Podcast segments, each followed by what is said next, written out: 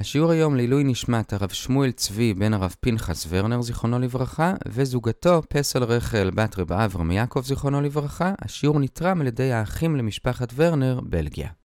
שלום לכולם, אנחנו לומדים את דף י"ד בבא בתרא באתר c9.org.il, דף יומי של 10 דקות. אנחנו באמצע סוגיות של ספר תורה וכתבי הקודש. למדנו בדף הקודם האם צריך שכל כתבי הקודש יהיו ביחד בכריכה אחת, או שעדיף להפריד. ראינו שבאמת עדיף להפריד, אבל אפשר גם ביחד. ועכשיו נדבר על הגודל הפיזי של ספר תורה כשהוא בפני עצמו. אז אומרת הברייתא בשורה עשירית בדף י"ד, שצריך שההיקף של ספר התורה, אם היינו גוללים אותו על עמוד אחד, יהיה שווה לגובה של ספר התורה. ואומר רבי שבכתב רגיל, אם משתמשים בקלף גביל, שזה קלף עבה יחסית, כי הוא לא מעובד לגמרי, אז זה יוצא שישה טפחים. כלומר, גם ההיקף שישה טפחים, אם היינו גוללים אותו על עמוד אחד, וגם הגובה שישה טפחים, וקלף דק יותר הוא לא ידע לומר את המידה המדויקת. עכשיו, הגמרא מעירה שבאמת זה מאוד קשה לעשות בדיוק שזה יצא ככה. רב הונא כתב 70 ספרי תורה ורק הצליח באחד מהם. רב אחא בר יעקב כתב ספר תורה על אור של עגל ואז הוא הצליח, אבל חכמים נתנו בו עיניו והוא נפטר. בכל אופן, כך צריך, שזה יהיה שישה טפחים היקף. עכשיו, יש לנו כלל שהקוטר של מעגל הוא שליש מההיקף שלו, כמו שאנחנו קוראים היום פאי. אז אם ההיקף הוא שישה טפחים, אז הרוחב הוא שני טפחים. עכשיו, זה רק אם היינו גוללים את זה באמת על עמוד אחד, כמו שהיום אנחנו גוללים למשל את מגילת אסתר. אבל הרי אמרנו שספר תורה גוללים על שני עמודים פנימה, כמו שאנחנו עושים היום בספרי תורה. אז ברור שזה יוצא יותר רחב. ועל זה הגמרא מקשה מברייתא מאוד ארוכה לגבי ארון הברית. עכשיו תכף נפרט מה יש בברייתא, אבל קודם נאמר את הקושייה. לפי רבי מאיר, מעבר לזה שהיו שמים בארון הברית את לוחות הברית, היו שמים לידם גם ספר תורה שכתב משה. והרגע אמרנו שזה יוצא ברוחב קצת יותר משני טפחים. ואילו בארון הברית היה בדיוק מקום של שני טפחים בשביל להכניס את זה. אז זה קשה על מה שאמרנו הרגע, שההיקף יוצא שישה טפחים, ואם זה על שני עמודים, אז הרוחב יוצא יותר משני טפחים. מתרץ רווח אבר יעקב, אנחנו מדלגים לרגע לשורה השישית בעמוד ב', שבאמת בדרך כלל ספר התורה נגלל על שני עמודים פנימה, אבל ספר התורה שהיה בארון הברית באמת היה נגלל רק על עמוד אחד, ולכן זה יוצא באמת שישה טפחים. ושואלת הגמרא, עדיין אין מספיק מקום, כי קשה להכניס משהו שהוא בדיוק שני טפחים בתוך בדיוק שני טפחים, אז מסביר רבשי, לא היו גוללים אותו ממש עד הסוף, היו משאירים קצת שאותו גללו בפני עצמו מעל הספר התורה,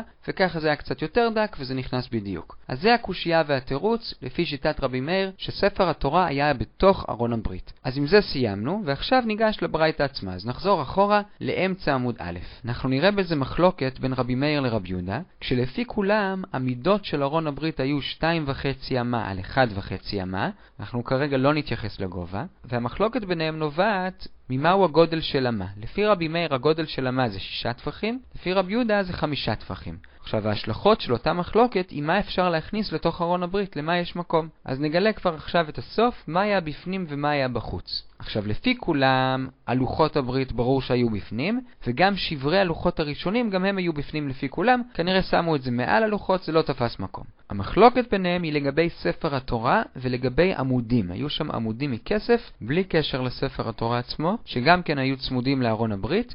לפי רבי מאיר ספר התורה היה בפנים והעמודים היו בחוץ, ולפי רבי יהודה להפך, העמודים היו בפנים וספר התורה היה בחוץ. על מה הוא היה? על מדף קטן, ומאוחר יותר על הארגז שפלישתים שיגרו לישראל, אבל הוא היה בחוץ. עכשיו, מה הלימודים לזה ומה הגודל של הארון? אז בואו נראה. לפי רבי מאיר מדובר באמה של שישה טפחים, וכמו שאמרנו האורך הוא שתיים וחצי והרוחב הוא אחד וחצי, זה אומר שהאורך הוא 15 טפחים והרוחב הוא 9 טפחים, כשהמידות האלו כוללות את העובי של הכתלים של הארון. עכשיו, לוחות הברית לפי כולם הם שישה טפחים על שישה טפחים כל אחד מהם. אז לוחות הברית עצמם תופסים 12 טפחים, שמשכיבים אותם לאורך הארון. העובי של הארון עצמו, לפי רבי מאיר, היה חצי טפח. אז סך הכל, אם נסתכל על האורך, הכתלים עצמם תופסים טפח, כי יש שני כתלים. אז יש לנו 12 של הלוחות, עוד טפח של העובי, אז מתוך ה-15 טפחים של האורך נשארו בדיוק שני טפחים. ובאותם שני טפחים בדיוק הכניסו את ספר התורה, כמו שאמרנו מקודם. ועל זה היה כל הקושייה שלנו. זה לפי רבי מאיר.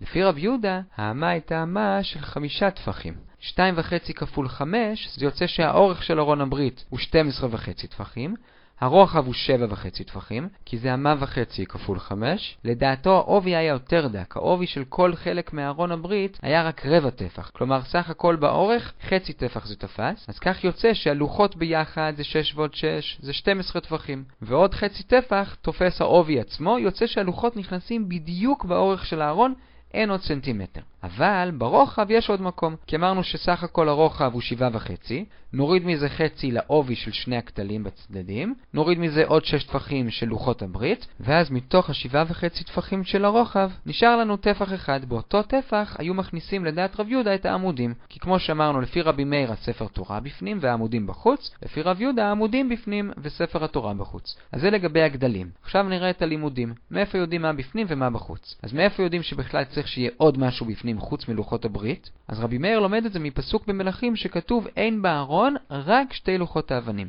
עכשיו יש פה שני מיעוטים, גם אין בארון וגם המילה רק, מיעוט אחרי מיעוט בא לרבות, מה זה מרבה? שיש שם גם ספר תורה. מה רב יהודה לומד מהפסוק הזה? הוא לומד ששברי הלוחות בתוכו. ומה הוא עושה עם ספר התורה? יש פסוק אחר שכתוב לקוח את ספר התורה הזה, ושמתם אותו מצד ארון ברית השם, משמע מצד ולא בפנים. אבל רבי מאיר מפרש מצד, הכוונה היא בתוך ארון הברית בצד, ולא בין שתי הלוחות, אבל זה עדיין בתוך ארון הברית. אז יש לנו פסוק מניין שלכל אחד מהם יש עוד משהו בתוך ארון הברית. רבי מאיר מכניס את הספר תורה, רבי יהודה לומד משם ששברי הלוחות בפנים. לגבי עמודים אין לנו פה מקור בסוגיה. מה שנשאר לנו זה מניין שלפי רבי מאיר גם שברי הלוחות הם בפנים. הרי מהמילה אין בארון רק הוא ריבה את ספר התורה. אז פה הגמרא מביאה שני הסברים. הסבר ראשון הוא לומד את זה מהפסוק אשר נקרא שם שם השם צבקות יושב הקרובים. מהכפלות הזאת של שם שם הוא לומד שגם הלוחות וגם שברי הלוחות בפנים. אבל את זה הגמרא דוחה, כי הפסוק הזה שם שם צריך ללמוד ממנו משהו אחר.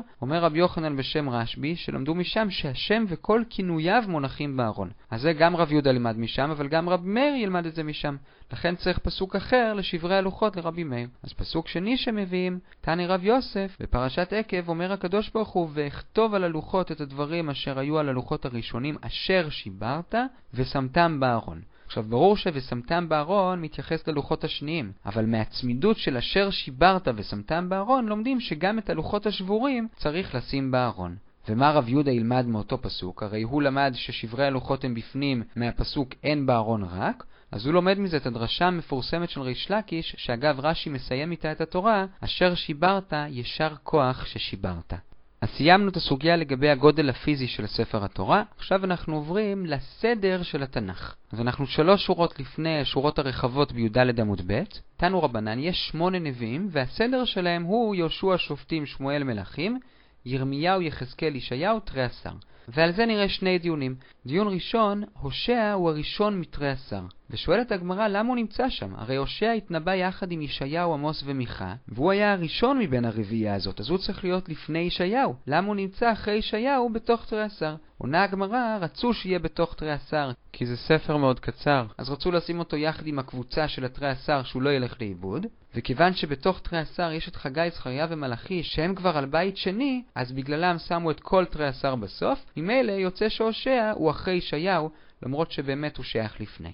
זה דיון ראשון. דיון שני לגבי השלישייה ירמיהו, יחזקאל וישעיהו, לכאורה גם פה ישעיהו צריך להיות ראשון, כי זה הסדר הכרונולוגי. ישעיהו, ירמיהו, יחזקאל. למה שמו את ישעיהו בסוף? אומרת הגמרא כי זה לפי סדר נושאי. סוף מלכים ב' נגמר בחורבן, וירמיהו הוא מדבר כולו על החורבן, לכן הוא נמצא צמוד למלכים ב'. ישעיהו הוא מדבר כולו על הנחמה, לכן הוא בצד השני בסוף. ויחזקאל הוא באמצע, כי הוא מחבר בין שני הנושאים. בהתחלה הוא מדבר על החורבן, ובסוף הוא מדבר על הנחמה. זה לגבי סדר הנביאים.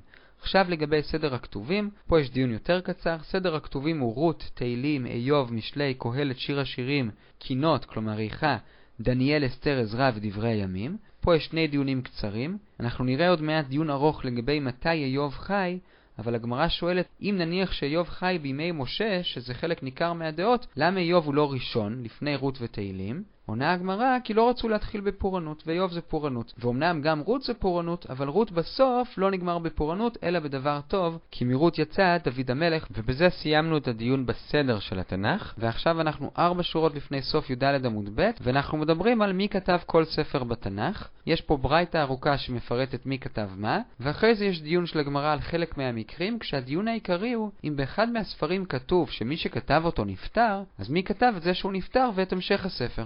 אז נלמד את הברייתא יחד עם שילוב הדיונים של הגמרא. הברייתא היא ארבע שורות לפני סוף י"ד עמוד ב', והפירוש של הגמרא זה שורה עשירית בט"ו עמוד א'. אז דבר ראשון, משה רבנו כתב את ספרו, כלומר את התורה, את פרשת בלעם, שזה מעניין שזה בנפרד, ואת ספר איוב. על זה נראה שני דברים. דבר ראשון, מי כתב את סוף התורה? כלומר, בסוף התורה את שמונת הפסוקים האחרונים שכתוב שמשה נפטר, אז בברייתא הארוכה שלנו כתוב שיהושע כתב אותם, והגמרא מביאה עוד ברייתא, שם יש מחלוקת. רבי יהודה או רבי נחמיה אומרים שבאמת יהושע כתב את זה, רבי שמעון אומר שאז יוצא שספר התורה הוא לא שלם. לכן חייבים לומר שמשה רבנו כתב את זה בעצמו, והוא מתאר שאת כל התורה השם הכתיב לו והוא כתב, ואת שמונת הפסוקים האחרונים הוא כתב בדמע, כלומר תוך כדי שהוא בוכה. אגב זה מובא דין של רב שבשמונת הפסוקים האחרונים לא מפסיקים בעלייה. כלומר לא מעלים שני אנשים, אז בהתחלה הגמרא מניחה שזה לפי הדעה שיהושע כתב את שמונת הפסוקים. לכן כיוון שהם שמונה פסוקים מיוחדים לא מפסיקים בהם בעלייה באמצע. אבל הגמרא אומרת לא נכון, גם לפי רבי שמעון מדובר בשמונה פסוקים מיוחדים, כי משה כותב אותם בדמע, ולכן גם לפי דעתו יכול להיות שלא מפסיקים. אז זה לגבי שמונת הפסוקים האחרונים. הדבר השני שאמרנו לגבי משה, שהוא כתב את איוב. זה מניח שאיוב היה חי בתקופה של משה, אבל על זה נדבר כבר בשיעור הבא, ואנחנו הגענו לאמצע ט"ו עמוד א', כל טוב.